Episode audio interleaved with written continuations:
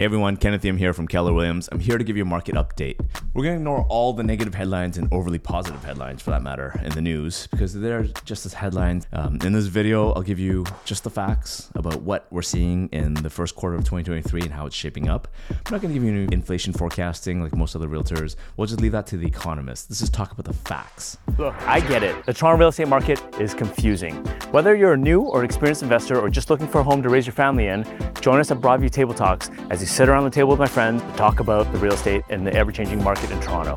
If you haven't already, please subscribe to this channel so that you stay tuned with all the market analysis we're putting out there. At the end of this video, if you get some value out of it, please give a thumbs up so that I can push out to more people just like you. I'm recording this on March 8th, 2023. This morning, as you may know, the Bank of Canada announced that no change to the overnight lending rate, which was mostly expected. They've already done a lot of damage to all the different markets in effort to combat inflation. What they're going to do going forward is anyone's guess, really. No one really knows. Uh, you might have your opinion, I know I have mine, but let's just put that aside now because there's so many factors that go into inflation, whether it's demand side or supply side inflation, and like what other countries are doing and other financial markets around the world. So let's just ignore that for now. Let's just dive straight into the Greater Toronto MLS data, um, and we're looking at the overall TREB market. So the overall TREB market performed really well in February. Uh, it's up 5.5% month over month in terms of the average price. That's just up over one and a half times the previous month's sales volume. You have to be careful using month over month numbers because it doesn't account for seasonality. Nevertheless, there's still a strong indicator of what's happening despite it being lagging indicators. On the ground level, I know that we're dealing with multiple bidding wars and lower and sometimes even the higher price brackets, just depending on the whether it's a unique property or not. So depending on your property, if it's like a typical one or not super unique, then traditionally like this time is a great time to sell from mid January all the way to March break because everybody waits to after the holidays to put their homes on the market. There'll be more listings in March and probably some even more in April and going forward May and you know it's the same cycle, right? That's why we've been seeing bidding wars lately because there's simply no inventory because no one really wants to sell unless they got a good deal on their next purchase and they need the funds for it, or they could repurpose those funds or something else, or maybe they're in a distressed situation or even a life situation. You know, life doesn't stop, right? Anyway, um, the market's down by 41% year over year for new listings. That's 41%. That's a lot. So um, basically by half, right? If you think about it. That being said, we're still down by 18% in terms of average price from last year uh, down 47% in sales volume uh, since the rate hiking cycle started in March. So February had a full month of peak sales. Despite this, the cost capital is way more expensive. Monthly carrying costs for the vast majority of people that, that aren't buying all cash and they need a mortgage have gone up. So we'll probably see the year-over-year price average price growth continue to decline till about May or June or so. That's when it really started dropping off. Since there was a lot of sales going back then, as long as the market doesn't go absolutely bananas over the next few months, which it might, you know, who knows, right? But I, I don't think it's likely. Uh, we saw the largest month over month average price growth since January of last year.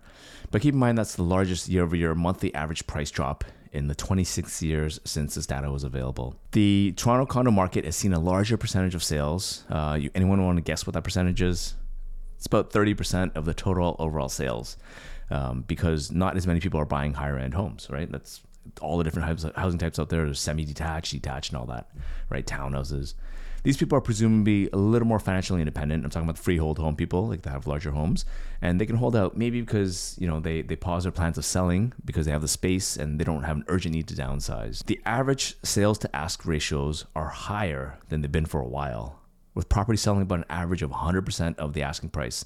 Again, that's probably because the bidding war is due to the negative 41% drop of new listing inventory. I mean, that's just all lagging data. That's all February's data. But looking forward, I think it's going to be really hard to keep a lid on home prices because inventory will continue to remain low and will have strong demand over the next few years. Toronto developers are pressing pause on 10,000 units. You might have seen the headlines as the pre sale market slows down due to the effect of higher interest rates.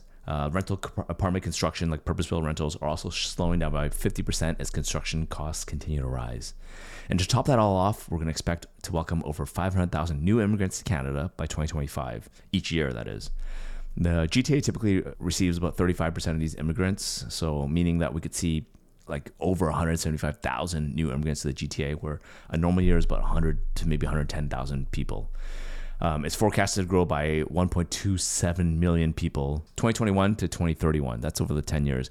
And these projections, keep in mind, they were made by the Ontario Ministry of Finance before the immigration happened. So it's probably a really conservative number if you think about it. All of this is happening as supply ramps down and demand grows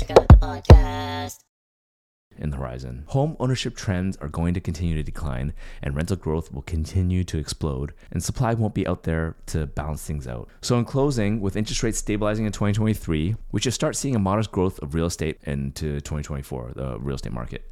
The rental market as a landlord is very optimistic in the near, medium, and long term. To encourage more rental construction, we're going to need better policies, whether it's purpose-built rentals or individual investors of condo units. Like, hopefully, see that increase if we hope to ease prices over time. So again, if you got any sort of value out of this, please give me a thumbs up. Don't forget to subscribe. And other than that, I'll see you next week. Thanks for watching. Bye.